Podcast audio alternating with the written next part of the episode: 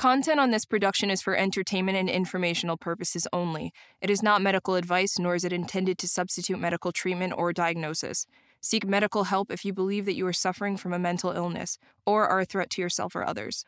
By using any or all of the information provided, you do so at your own risk. Any application of the material is at the listener's discretion and is his or her sole responsibility.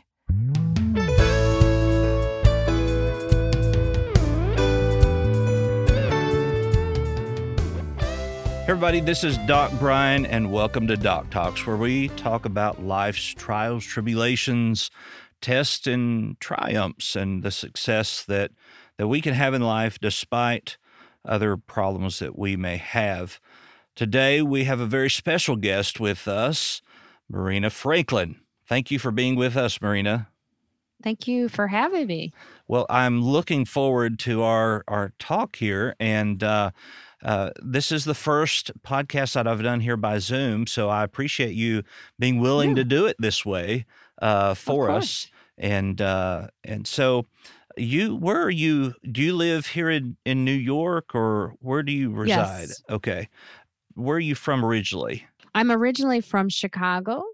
Okay, tell me just a little bit about your childhood growing up, the family dynamic, that sort of thing. So I grew up in Highland Park, Illinois, till I was about eight years old.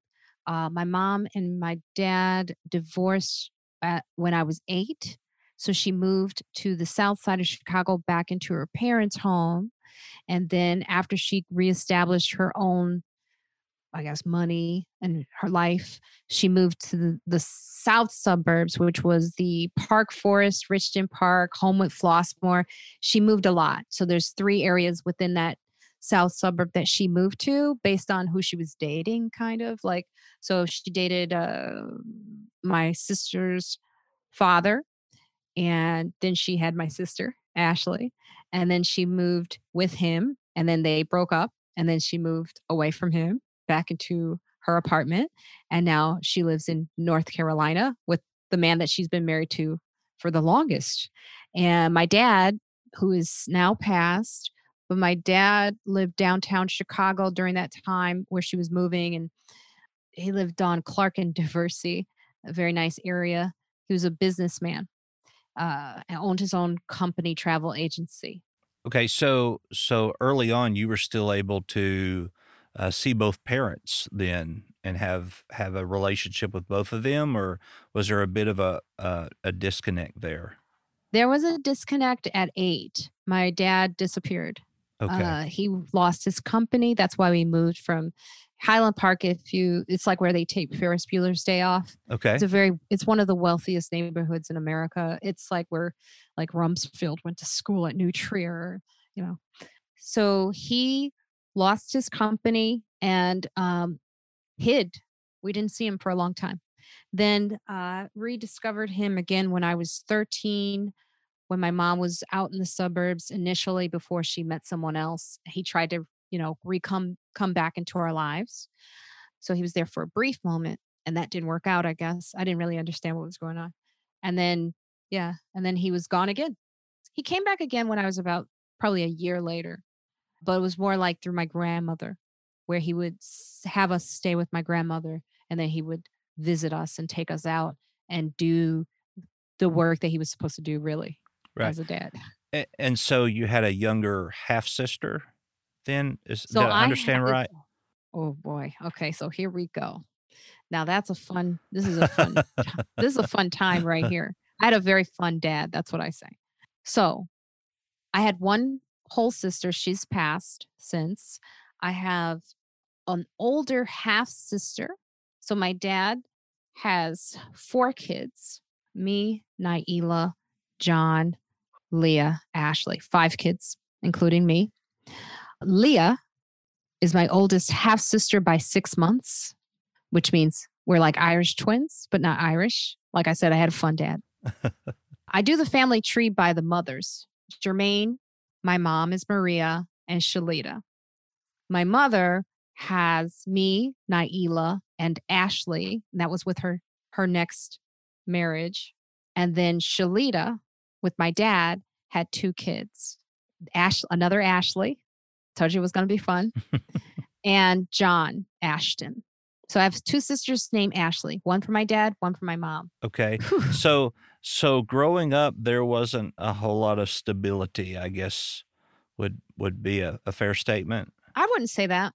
Okay. Uh, I I don't define it like that, but Okay. yeah, I get what you mean. but like from moving being in the same place at one time, stability. A lot of moving, lot right, A lot Okay. of moving around. right. Yeah. So, did you notice in at at some point in your childhood that this wasn't very comfortable and that you had to reacclimate to where you were going? Because I'm just assuming you had to change schools in moving. Was that difficult to try to to get back into social cir- circles? That's why I'm a comic. Yeah.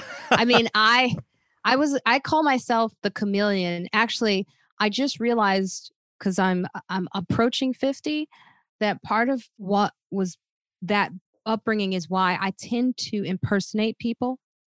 I tend to pick up people's rhythms, patterns, speech patterns. I sometimes even become people for a while. But when I was when I left Highland Park, I was you could say white.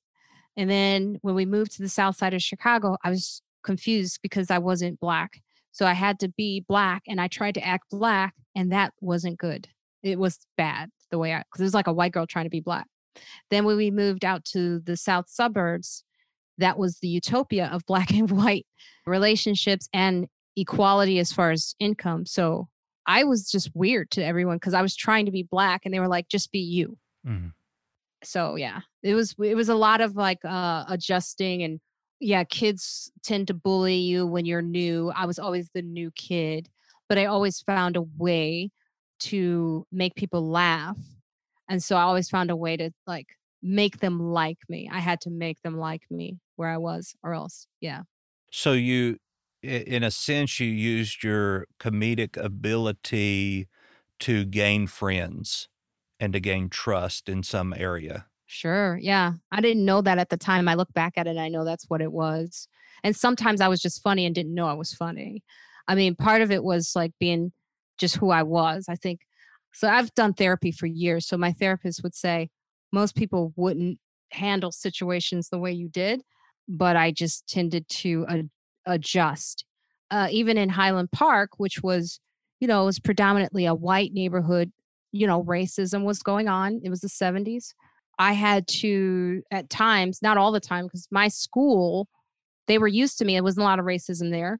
But when I was in new situations like camp and stuff like that, there was a lot. So I used to make the camp counselor laugh Mm. and make her my friend. So I found a way. So you always found a strong person to try to be your attachment to to help you through. No, I don't think that's exactly, I didn't find a strong person in each situation.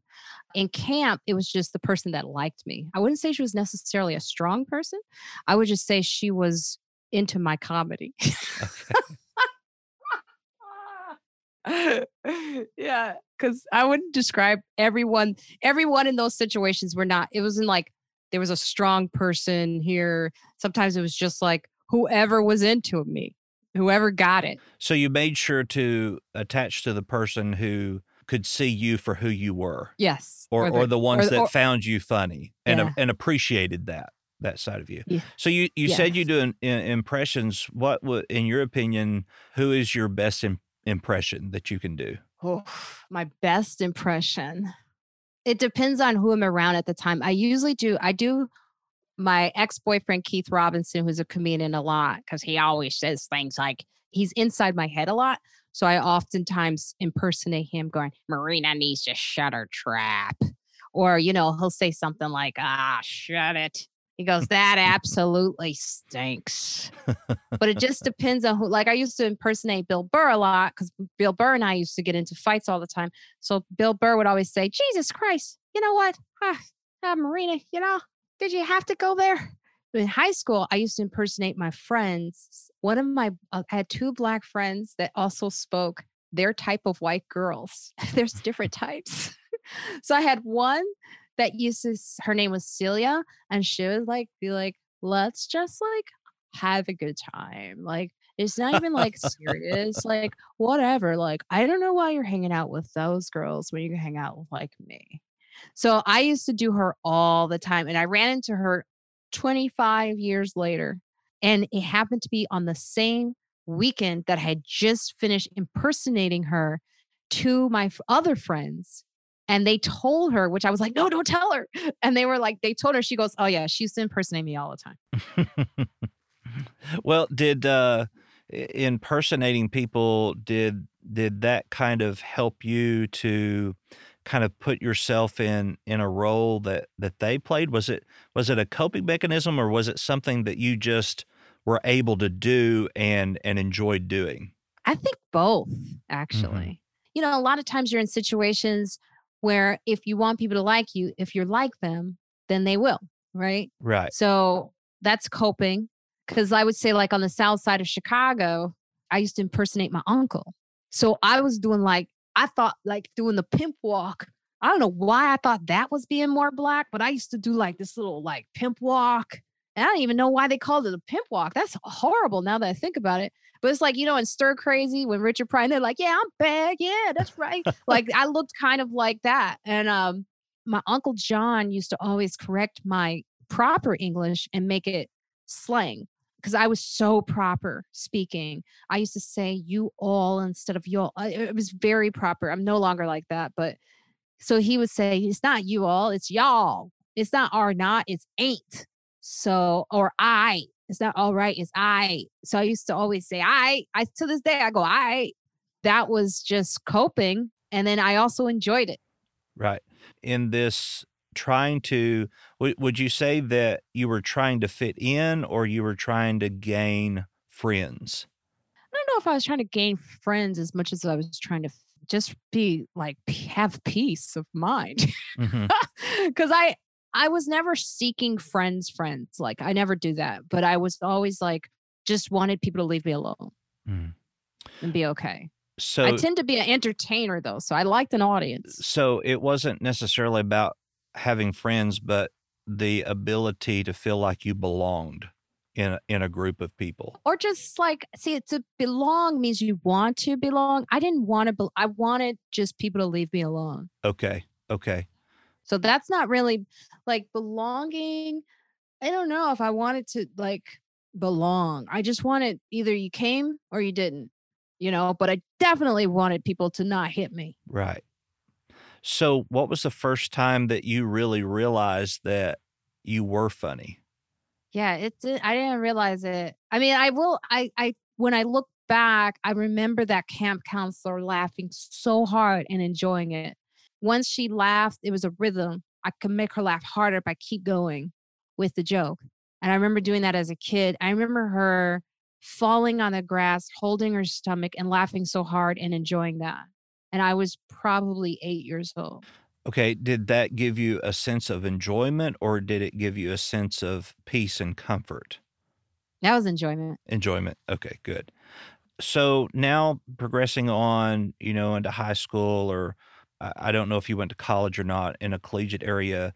Tell me a little bit about life in, in that that part of, of your experience and how it was to grow up in an America where there was a lot of tension within race and how did that affect uh, you're already you know having to move around and try to find you know new people or trying to feel like i don't want to use the word belong but but to feel like you were there in the moment H- how did that affect you? I did you know i never looked at like I was never angry at white people and I was never I would say I probably hung out with them more that but when I went to college only because they seemed to accept me a little bit more uh, they were nicer about it the ones that did like me. I never had like a core group of black friends and I try I did try to find that in high school or no they found me that's how it happened that's what happened they were like, we like her. And then I was like, oh, good. I've never had a core group of black girlfriends. And then we, so when I went to college, I went to University of Illinois. For the first time ever, I was actually segregated into an, a dorm floor that was all black. And at the time, I didn't think about it. I just realized it lately. But I realized it was the first time that I had a core group of Black girlfriends. And it was new for me in a sense that there was a difference. Like there was a cultural difference in friendship. And I was just learning. And so I would try to my speech was different. I was talking like them. And then I had a friend who is my best friend to this day. Her name is happens to be Isis, uh, my best friend, not a religion. I, I, I know a girl named Isis. So yeah, Oh, she's just a, a wonderful person and very funny and, and, and a lot of fun to be around. So my best friend Isis saw me at what was called Soul Food Night at co- in college and she said, Marina doesn't talk like that. She was just now meeting me and she called me out in front of my my girlfriends. She said, Marina is trying to talk black and she doesn't talk like that. And it exposed me. I was so upset. That was probably the way it affected me. And I think actually also I wasn't great at the friendship with those girls, my black, my new black girlfriends in college. There was something that happened where we fought and then I had to leave the floor. I just was like, I can't do this. And I was I wasn't sure at that time what that meant. I didn't know exactly. And then I remember my boyfriend at the time, he's like, You just you're not used to hanging out with girls like that. I don't know if it was those specific girls, if it was because I wasn't used to having culturally a group of black friends that I met that were new, you know, because in high school, my girlfriends that were black that adopted me, they found me. We're still friends to this day. You know, they accepted me for who I was these girls were new to me and I was trying to be like them in a way and that didn't work out. That that had its effect but like racially like overall I would say I wasn't like I'm just going to hang out with these people or I'm just gonna, I just was okay. I was okay with things. I came out okay.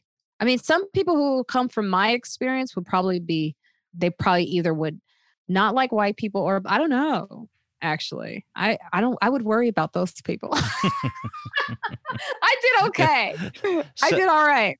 So if I I understand correctly, it was when someone befriended you that was a friendship that lasted and was nurturing, but when you would reach into a group of friends that was where it was uh, dysfunction or it just didn't work out. Yeah, and I, I didn't reach it. It was mostly like they put me at U of I. They put me on that dorm floor they forced us into a cultural situation. They segregated us. And my roommate was one of the black girls from high school that talked white. And she was like, she's like, she talked more like, oh my God, hey, oh, oh, oh, oh Marina, it's okay. so we were we were friends, always friends. So, but she accepted me. I wish that our listeners would be able to see your your facial expressions and and jovialness that that you have going on there. It is uh, I I would say it's entertaining, but it it also is authentic. I, I I feel the personality coming out in that in that era. With people sometimes that are good at impersonating, sometimes when they were younger, they really struggled with identity and who they were and where they were to fit in. Did you have any struggles like that? Well, when I was on the south side of Chicago at that one school, yeah, that was hard. That was difficult because I just didn't know. I was young. I was nine years old. And for the first time, I was like, I'm so happy to be around people that look like me. That's all I knew. I had always been around, you know, white kids. And I was always, I would say, when I was in Highland Park, there was that point where you just worry about, you know, do I look, is this nose okay? Is, you know, all these things. And then I had a mother who would always instill, install in me that it, these things are, don't matter. And then when I went to the south side of Chicago and I, I was just really confused because I was like, oh, finally, I get black people who look like me. I could play. And um, they were like, you sound funny. That's what I would get. You sound funny and you don't know how to jump double dutch. I was like, I got to learn double dutch. So I trained on my block. It was a mission. I was like Rocky. I was like, I'm to get this double dutch down. I don't care what happens. And I did. I was about to say, and I assume that you did. Oh, yeah. They told me, they said, start wide. this to sound, they said, you're to start wide legged. and then your legs are to close up and you're to be jumping fine. I was like, all right. So I trained on my block because on my block, the kids there accepted me. They, eh, you know, they were just like, they knew my grandfather, they knew my whole family. So everyone was like, that's, you know, Mr. Merrill's granddaughter. And they just didn't, they didn't even say things like you sound funny or anything like that. But I was like, I need to learn double dutch. You guys got to help me so I could go to school. Cause when I would turn, they would always say, She turns funny. She's not turning, she's double handed. And I was like, double, what does that mean? And that means when the rhythm of the double dutch sounds like it's supposed to sound but it sound like so that means that no one can jump so i couldn't play i'm glad that you explained that because i had no idea what that meant so in in ui uh what was what was your major Psychology. Psychology. I'm sorry. well, I wanted to major in theater, Mhm.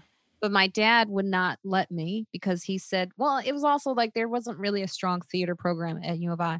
My dad was like, you know, you're going to go to U of I, you need to get a really strong education. Can't be in theater. So I I, made, I chose psychology, which was a close. That felt like a close second. So what was your end goal there with with that degree? I have no clue. I don't know. I'll tell you what, it was only to be in school because that's what they said I needed to do. And I felt like if you didn't go to school, you weren't going to make money eventually. So I was like, if I go to college and I get a degree, at least when you go and apply for a job, they can see you have an education. That's what I was taught. That's what I was told. That's what I thought. But then what happened was I still did theater. I still did uh, when I was at University of Illinois. I performed at the uh, during Black History Month. Everyone knew me as the girl who did these great monologues for Black History Month. It would be like 1,200 people in the audience. My dad came to see one of the shows. I did this performance called, you know, The Invisible Man by Ralph Ellison. I am an invisible man. No, I am not a spook like those who haunted Edgar. I was doing angry black pieces, but I wasn't that angry. It's so good. I just wanted them. They liked me, and I, they had no idea I wasn't really that angry. And then I graduated, and at that point, my dad let it go. I went to Syracuse to get my master's in fine arts. Based on the teacher that I had at University of Illinois, she referred me to Syracuse. And uh, Christine Hunter, she was the best acting teacher ever. I still talk to her to this day, and she told me great to go there. So you then did get to go and and pursue a career of training in acting. Yeah, I sure did. You know, I, I do think that that it's important to point out, and and I have have mentioned this on other podcasts. Not everybody is fit for college. College isn't meant for everybody. And I think that while we we should have aspirations and dreams and goals, that there are things that we should be just as proud of, such as trade school or starting our own business as an entrepreneur and making it ourselves without having to have a piece of paper that makes us feel validated in some kind of way. It seems like high schools train kids to go to college and not how to live in the real world. Oh, amen, brother. I think it's important for us to to notate that. However, going into acting uh, with with just the few uh, people that I know, uh, they would tell me it is imperative to have a good acting teacher or someone a theater teacher that really shows you what to do because I think a lot of people take for granted exactly the art of acting. I agree. I mean, I really studied. I mean, we had I had Syracuse had at the time that I was there I have a hard time thinking of of years. You can psych you can analyze that if you want, but I was at Syracuse in 93. Jeez. And so to 96. Yeah. And so at that time all of the main actors from New York City on Broadway were going to Syracuse. That's why I went there because the teacher who I met at U of I said you will get the best training and you'll also be around the best actors. And the artistic director there is incredible. You should be there while he's there. And it was true. Now, the master's program at Syracuse was a defunct program. It no longer exists because they didn't, I think it was just like a money grab for them. I don't know what they were doing. But the mm-hmm. thing, it didn't matter. The thing is, is the class structure is Arthur Storch Theater Arthur Storch originated from method acting, the actor's studio, and he was still alive when I was there. And I would watch him work in the actor's studio, work with students. And there's a real technique to this. And I actually taught theater too. They had, you know, you get like your you get your intro to acting where they give a class so you can, you know, support your eh, pay for your student loans and all that and pay for class. So I taught intro to acting and I had like every year I had like a number of students each semester. So, what uh, in your life up to this point in college would you say was the thing that affected you negatively the most or was the most traumatic up to this point in your life? Well, one thing I I, I probably won't discuss here because Okay. I just won't do it. Sure, But sure. my sister, I'll say it, but I won't go into it because it's very tr- it's big trauma. But I will say uh, my sister was murdered. Uh, my sister Naila, and that happened when I was at when I w- had moved to New York after college, way after. Uh, so that was probably the most traumatic experience I had. Uh, also, I think you know, I, I think that pretty much sums it up though. Yes. Uh, I, And I, then now I have breast I had breast cancer last let's talk we could talk about the breast cancer. I'm so sorry. No, I'm fine though. I'm good. I'm, I don't mean to laugh about it. It's just, you know, I am a comic. Well, But I know, I talk about it on stage and so yeah. But I would say my sister's death was more tragic and traumatic. I, I I can't even imagine. Uh, and and and I I would say this not selfishly, but I I hope I never would have to imagine or be in that that circumstance. As far as with breast cancer, you know, there it seems like there are more people now that are dealing with with certain types of cancers and more women that are dealing with breast cancer than ever before. How did you how did you stay strong during that that treatment process? Well, I didn't have chemo, so that made it a little easier. And I think what made it strong was connecting with other women and talking to other women, not other doctors. I listen, but learning how to listen to the doctors came from my communication with other women. I have nine friends with breast cancer, and that shouldn't be. And like you said, it's an epidemic. So, and they and they're become and they're younger and younger. It's like um, you know, sometimes I see young girls look at me and they they they look at me as if, "Oh, you're older, that's why you have breast cancer." And the thing is that's not true anymore. It's the cases are like in their th- early 30s now. So I I try to talk about it on stage so that you know, I don't mean to scare people, but I think people need to be realistic about, you know, their health and taking care of themselves. But that was probably the most that was the best thing that came out of having breast cancer was the friends that I gained and the friends that um earned their wings. As one of my friends put it, you know, you have friends that'll lose their wings when you go through a traumatic experience because as I say, tragedy reveals character and there are, char- there are people who will gain wings. And so, uh, some of the strangers in my life were some of the best people, the kindness of strangers. And, and those are the ones who became my friends, but the kindness of them became is just a beautiful thing. And and and I would like to say that I really appreciate your perspective. Yes, you did have this that happened to you, but even in bad things, we can find the positive and and go through it as as positive as we possibly can. Uh, and, and particularly in in cancer or even other diseases, we do see that people who remain positive have better outcomes. That's very that's what I was told every single step of the way. I did a stand up for cancer on a plane. I did stand up on a plane. That probably was the only tragedy of that, but uh cuz it's really hard to perform for uh, audience on a plane. You only get like the first two rows really that can hear you and hopefully they're not in the aisle seat. But um or the window seat that was what I was told by a couple of the cancer survivors on the plane. It's so important to remain positive. I had one of the girls look at me and she said, You know, it doesn't matter. All my patients, the moment they lost faith or they got depressed, it's like that's when things took a turn for the worst.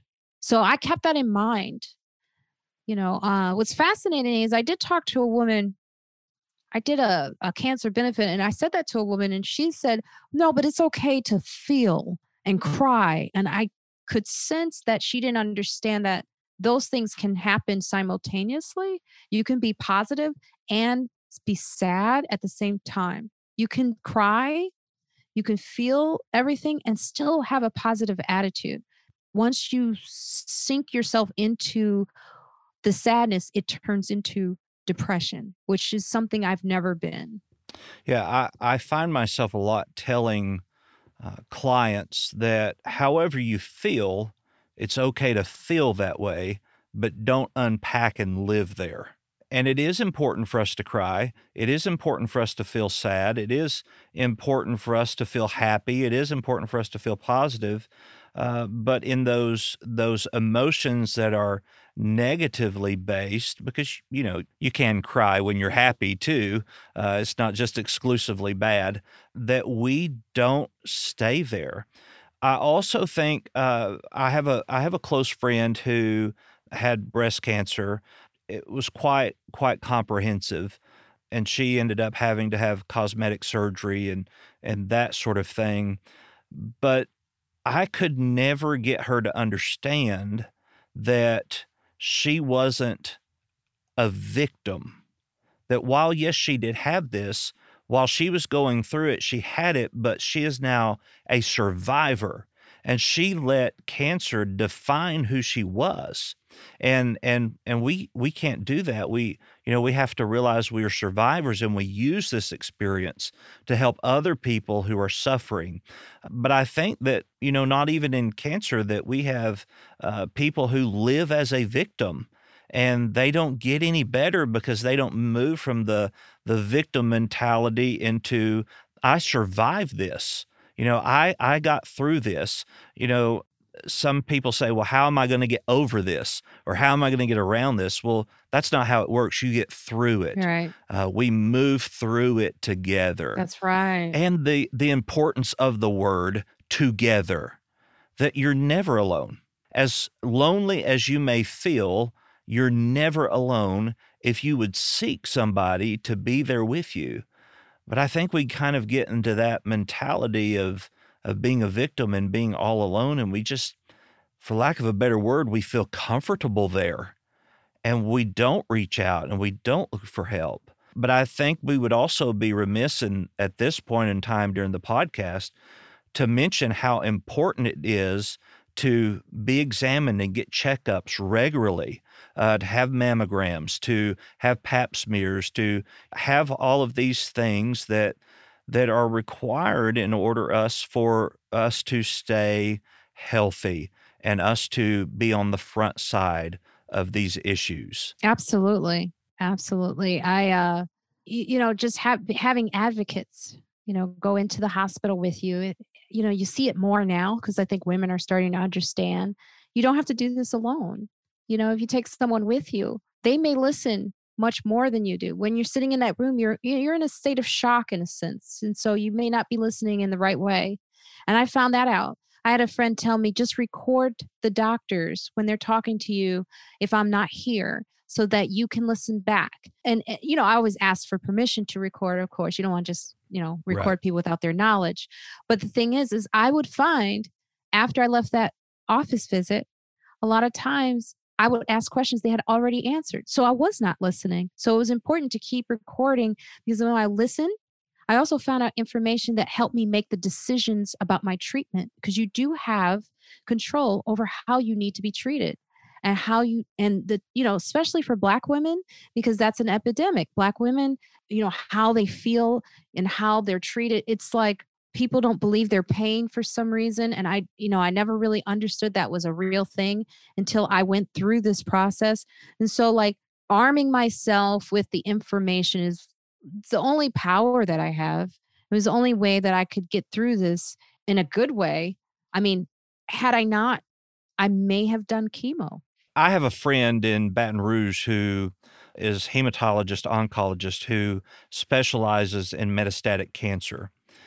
And and he has has told me quite often that yes it is it is the attitude a lot of times, but that the patient needs to be constantly reminded that they're the one that has the decision about the treatment.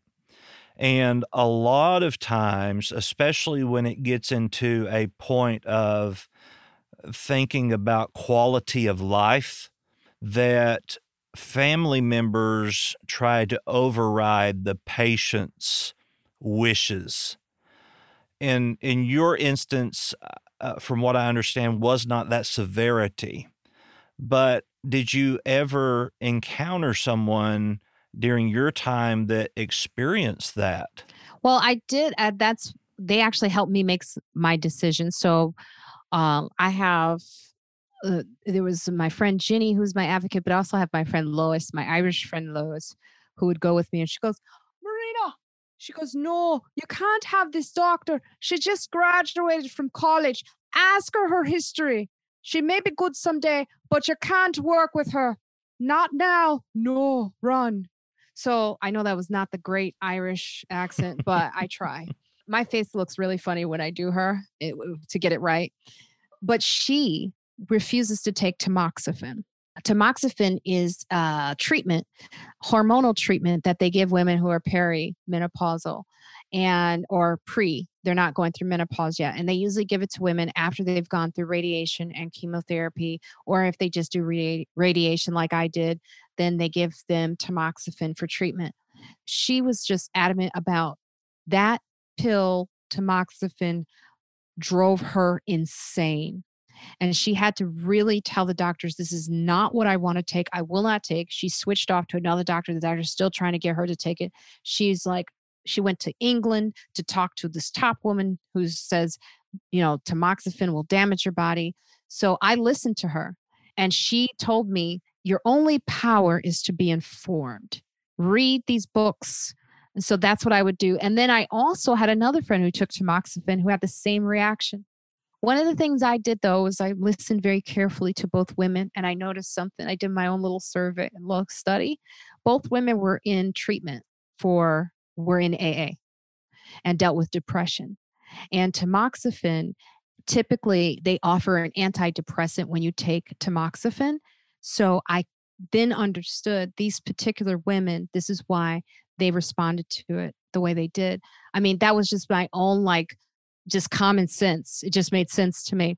So uh, I still need to read more about that. But for me, I decided not to take it as well because I listened to their stories. I know I'm a performer. I care about quality of life. I'm a pretty positive person. I don't get depressed. I don't have. So I talked to my oncologist and I said to him, I really don't want to take this. I made sure that I knew what my oncotype score is, which a lot of women don't know about. Oncotype scores for certain women's cancers, specifically mine, which is HER2 negative, estrogen, progesterone positive. There's an oncotype test you can take that can tell you whether to take chemo or not take chemo and just do radiation. So, usually, when you get radiation, they ask you to then do the hormonal medicine, the tamoxifen. My oncotype score was pretty low. It was like a nine and so, and maybe lower than that. So I made a decision and I told my doctor, I'm not taking this drug. I talked to my uncle, who is also a doctor, and I asked him about that drug. And I said, if I don't take this, what will happen? And he explained to me, you know, some women don't respond to it. The dose they give women, it's very high. You could take it every other day, you could take it once a week. I just made a decision. I'm not taking it. I talked to my doctor about it. He listened to me and he said, okay, there is a study out with a woman who did not take it for two years. She was fine. Then she took it. I said, So then you shouldn't have told me that because you know, for two years, I ain't taking that drug, right? so now what he did was he suggested and referred me to an herbalist that he says, hands down, we don't understand it, but he has a high success rate. He has shrunk women's tumors. I met him in Queens, a little Asian guy in a diner, you know, with bagels. And he tells me you don't have to take that drug if you don't want to. He says, I will help you, but you have to be very, you know, clear on if you're not taking that drug, you have to do the work.